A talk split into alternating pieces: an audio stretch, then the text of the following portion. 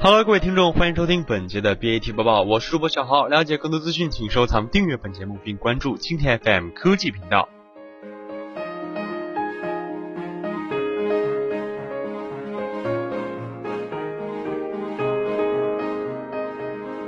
说 BAT 争相搭乘共建电商快车，大盘点，共建电商日益成为各创业公司甚至是互联网巨头们投资的重点领域。专家预测。共建电商将成为中国互联网行业的下一个风口。首先，拥有自己的电商平台一直是腾讯和百度的梦想。百度虽然在搭建电商平台可以说是屡次受败，但是屡战屡败毫不气馁，其勇气可嘉。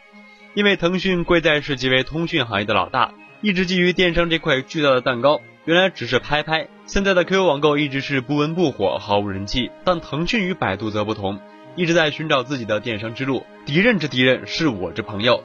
这不，百度和腾讯这两个冤家，终于通过共建电商走到一起。一五年七月三十一号，腾讯、百度和万达成立非凡共建电商平台。但权威人士分析，非凡虽被腾讯、百度和万达冠以共建电商的称号，但实际上并非电商。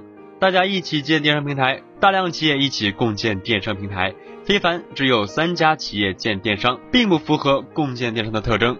其二。电商平台控股共享，这倒是有，但是三家共享股权，但是也仅限于三家，而共建电商共享的范围却要大的许多。其实，作为 BAT 的老大，阿里早在二零一四年七月或更早之时就开始涉足共建电商的相关领域，但明眼人一看就知道，实际上他是在做共建电商之事，只有那个时候还没有共建电商那个概念。